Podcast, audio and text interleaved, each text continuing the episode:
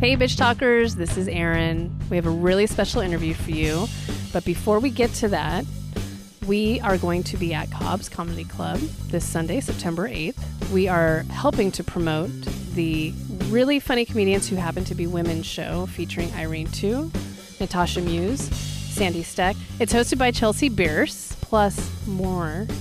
And we're going to be there podcasting beforehand, not in front of everyone, just in the green room. And uh, but we'll be there. We'll say hi. You guys should come through. Um, support your local comedians and podcasters. You can find those tickets at cobbscomedyclub.com. We'll hang out, have drinks afterwards. Duh. Uh, it starts at 7:30. You have to be 18 plus to come in, and uh, please come. It's gonna be a fun time. We're super stoked to do this. So. Um, don't forget, you can find us at bitchtalkpodcast.com. You can find us at bff.fm every Monday morning from 5.30 to 6. And without further ado, this is an interview with Jillian Bell, who is the actress and executive producer of a film called Brittany Runs a Marathon. Uh, I'm also sitting down with the writer director of this film. His name is Paul Downs Colaizzo. And please enjoy and please support this film. I know we say that about a bunch of films, but I really love this film. Um, so uh, here's the interview.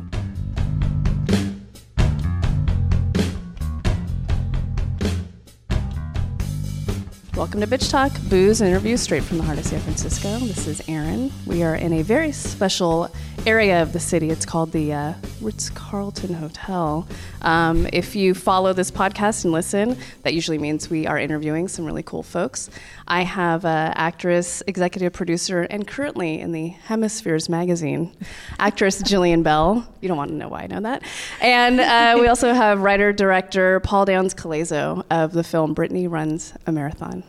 And reader of Hemispheres magazine. And also a current jogger, right? Is that what you were talking about? I, it's not jogging. It's like that high intensity training thing. I don't really know the cross training. You like get on the treadmill, you jog, then you go at seven, then you go at seven point five, then you go at eight, and then you go at twelve point five for thirty seconds, and then down to walking pace, and then back to twelve point five. and then they make you do like ab work in the middle. Yeah, and right? then they make you be very dangerous with your joints for twelve minutes, Cool. and you look lazy and sloppy, and you're like walk out of there, and you're like, oh, kick my ass. I've done Barry's before, and I Yes. was shaking. Yeah, during it's it. pretty in- incredible. It feels intense. It is Yeah, intense, it and is. it's great.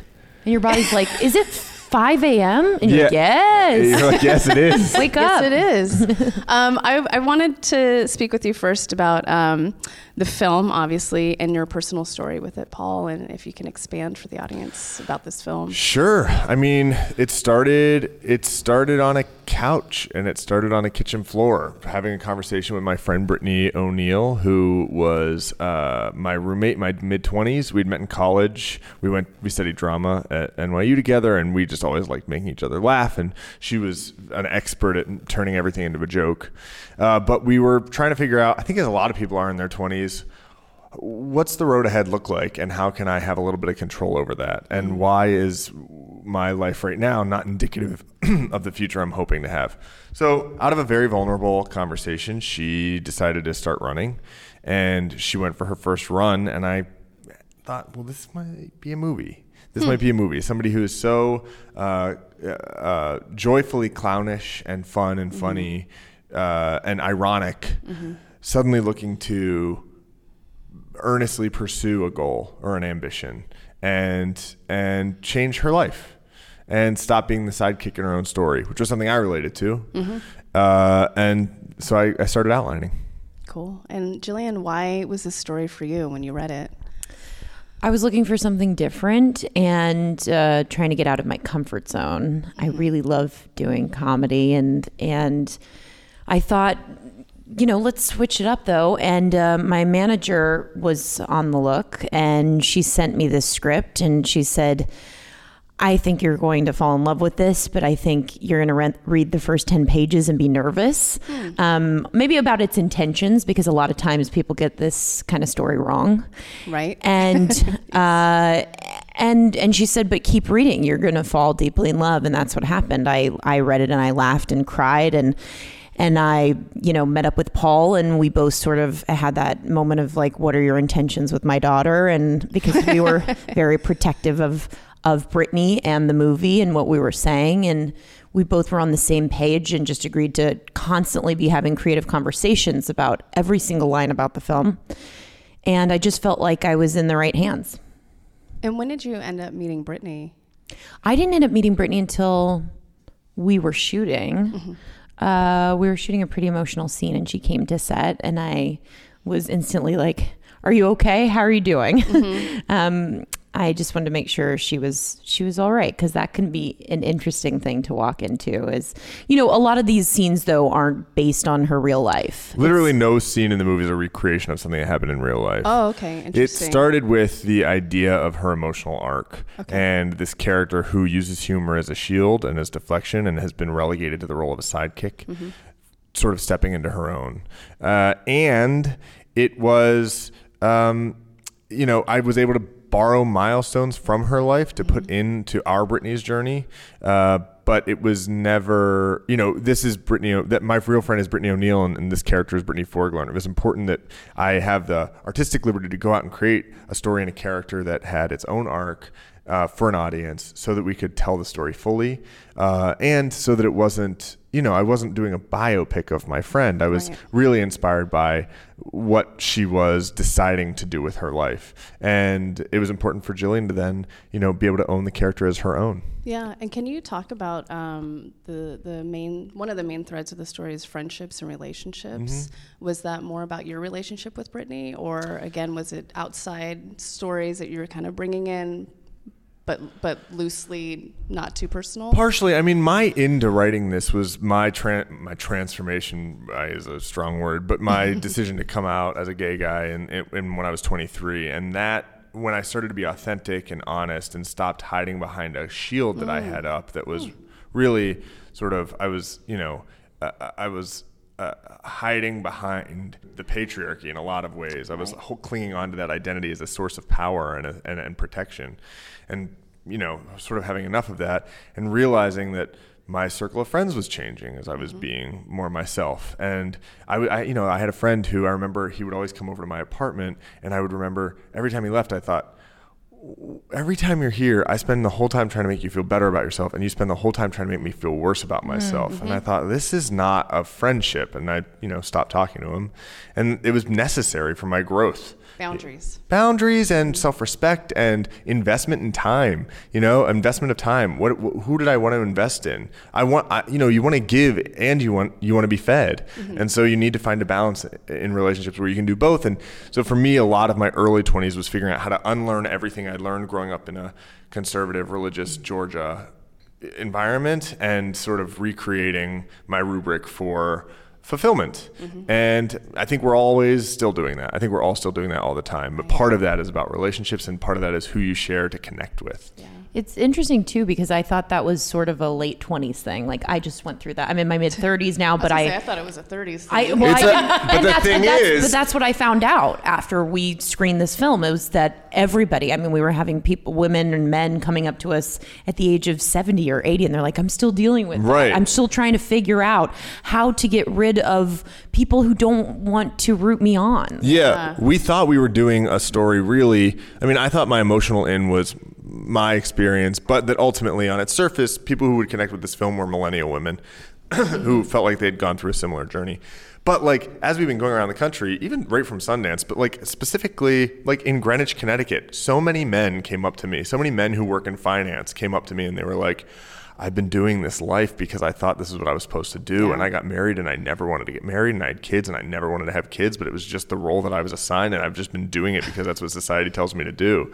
And so there's sort It's a of lot to take on. Yeah. And you just sort of Wow, nod. Those kids. I hope those know. kids are okay. Uh, well, I think that happens a lot. People Yeah. start living, yeah, they, they not, live the yeah. life that they think that they're supposed to live, and they feel that going against that is too scary. Mm-hmm. But the movie explores the sort of fuck that attitude. That the idea is we can all write the role we want. We can be the leads in our own story, and it can be whatever fucking story we want. Yeah, and what are our own values and what do we want for our lives? Right, That's yeah. that's a cool thing to walk away from a movie having to feel. Yeah. Yeah. We want the audience to think about their own lives when they leave. And they do. I was bawling. Like I looked at my two friends at the same time, and we were just like bawling our faces. I was like, "Oh my god, I love this movie." um, Jillian, I wanted to talk about um, kind of what is it like to talk publicly about your body on and off screen because it's a thing, and and we saw it in the Q and A last night. It is a thing. Yeah. I actually just wrote an article for Glamour magazine. They approached me about writing anything about anything I wanted to, and I sort of just was like, I want to talk about body image, and I want to talk about it in a different way because this movie really inspired me. I, I sort of, you know, I, I wasn't horrible to myself, but I, I would say, make a joke before I thought someone else would say something, or I would put myself down or look at myself in a different light if I didn't fit into a pair of jeans that I did two months before. Right. Yep. And so, Or the night before. yeah, or the night before. It Yeah, could quite be. frankly. Really, Yeah. Mm-hmm. our bodies change so much. And uh, I just wrote this article talking about how when I look back at old pictures, sometimes I would be so critical of who I was throughout my journey. And I just thought, especially as women, but men too, we have a lot of bodies. And I thought that was interesting to talk about of like, how sometimes when we're our happiest we're heavier or thinner. It doesn't matter. But it's you know we look back and we have such judgment judgment about ourselves. And i'm just tired of that. And so it was just discussing basically like we're going to have all these different bodies and let's celebrate at all stages. How would that feel? Yeah, yeah, it's very powerful. Um, Paul, uh, I you you really got to the heart and soul of a woman. I just I, I really felt it, and the moment that I felt it, and that's when we started crying, all collectively, three of us in the in the audience. It was the line of "It was nice to be a woman for once." I'm gonna cry now. Where did that come from? I loved that line. You know, sorry. Yeah, I'm sorry. Um, I noticed how the world changed my when uh, changed the way that it acted towards my friend Brittany as she was losing weight, and It's different. It was different, and it was exciting, and it was sad because she was feeling seen, and I thought, what a shame. Sorry, it's early. We've No, been on a I- press tour. I'm it- crazy. No, I you're not affected- crazy that's an it affect- unfortunate thing Yeah, it affected me last night, and it just has stuck with me. and I, and and and I saw how it was easy to get swept up in the idea of the being valued by men Yep. for nothing more than how you look, and the door holding thing didn't. I, I don't remember that happening with real Brittany's story as sort of a marker, but I remember in writing the story just the simple the simple gesture of somebody thinking to hold the door for you, that you deserve the door to be held for you, and that when she feels like she's going to gain the weight back, that simple uh, validation of existence moments like that, of feeling like you're worth something, that you're worth, that somebody's looking out for you, would feel gone because your value is gone now that you've re- resorted back, re- reverted back to a look, Yeah. just a look that your body naturally goes to. Yeah. it's it's so unfortunate it's really troubling Yeah. it's yeah it's hard I was gonna say, have you felt that way in your career and or life? More in Is my it- personal life, I've gone through that. I, I I'm lucky to have never been asked to lose weight for a role. I didn't wasn't asked to lose weight for this role, but I just decided to take it on because I thought it would connect me to the character, and it did. Uh, but you know, I noticed after I got home, I I was. I, I wanted more people to be commenting on it, or if someone didn't comment on it, what did that mean? And if someone did comment on, on it, it was sort of like, well, you you think I look better in quotes, you know? I I, I all all layers of it. It's really complicated, mm-hmm. and so I just I'm trying to get to a place where I'm sort of like I don't need any of it. It would have been nice if people were acknowledging it more on just the fact that it's hard work to lose that amount of weight, but when people would talk about oh you look really great now or this is the weight you should be it was one of my friends actually said that which was unfortunate and i had to talk to him about how Wow. how damaging that can be mm-hmm. it's all a conversation and i think this film really sparks a lot of them Yeah. I actually have a silly question to end on, so we're not crying. sure Um, I noticed a lot of Mexican food throughout the film in New York, and we were literally just in New York, came off the plane on Monday night, and we kept talking about Mexican food in New York. It was so weird. And then it was in the film. I have to tell you, I have n- that was not intentional, and it was was 'Cause just it was a lot, me. right? Yeah, It I just- think it's just me liking Mexican food. Like I also like dogs. oh that's right in Jern eats a lot of mexican There's food. a lot Yes, of you there's go a- on the Mexican restaurant date, you eat tacos on Yeah, the Oh, the that's plate. dates. true. Yeah. Yeah, I mean, there's just a lot of Mexican food in my life, and so as I was bringing myself to this story, I wanted that to be represented. Well, I loved it, and it was it was just very timely. Cause we're like, why are there so many Mexican restaurants in New York? But then you brought Mexican food to the screen in New York, so it's Authentic New York. It was my observation. It has nothing to do with my love for queso fundido. well, I want to thank you two so much for this film, and thank you so much for sitting down on Bitch Talk. I really Thank you so you much. for Thanks having for having us. us. Of course, yeah.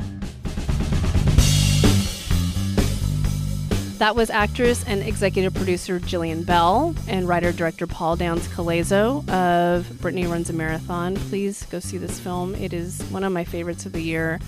I hope the rest of my Bitch Talk team gets to see it at some point. I'm really bummed that I wasn't here for this one because it was the one thing in Sundance that I was that I had hoped that we covered, but we it was just, we didn't get to it. But I had heard a ton of great things and won some awards at Sundance.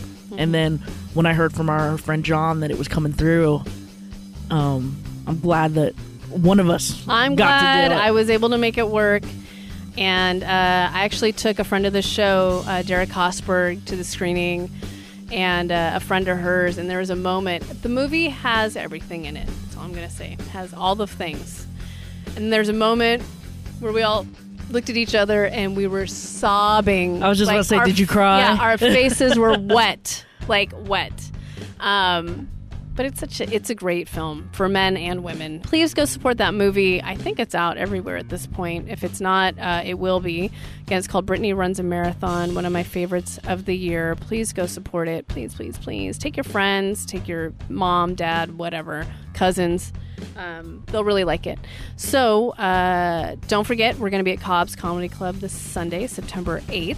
You can buy tickets at cobbscomedyclub.com. We are hosting a night called Really Funny Comedians Who Happen to Be Women, featuring Irene Tu, Natasha Muse, Sandy Steck, and more. Hosted by Chelsea Bierce. Come, come see us. Say hi. Grab drinks before, after, during, whatever. Um, but support your local comedians and your local podcast. Find us at bitchtalkpodcast.com. Find us at bff.fm every Monday from 5:30 to 6 a.m. We are powered by GoTo Productions, and we'll see you later. Bitch, please.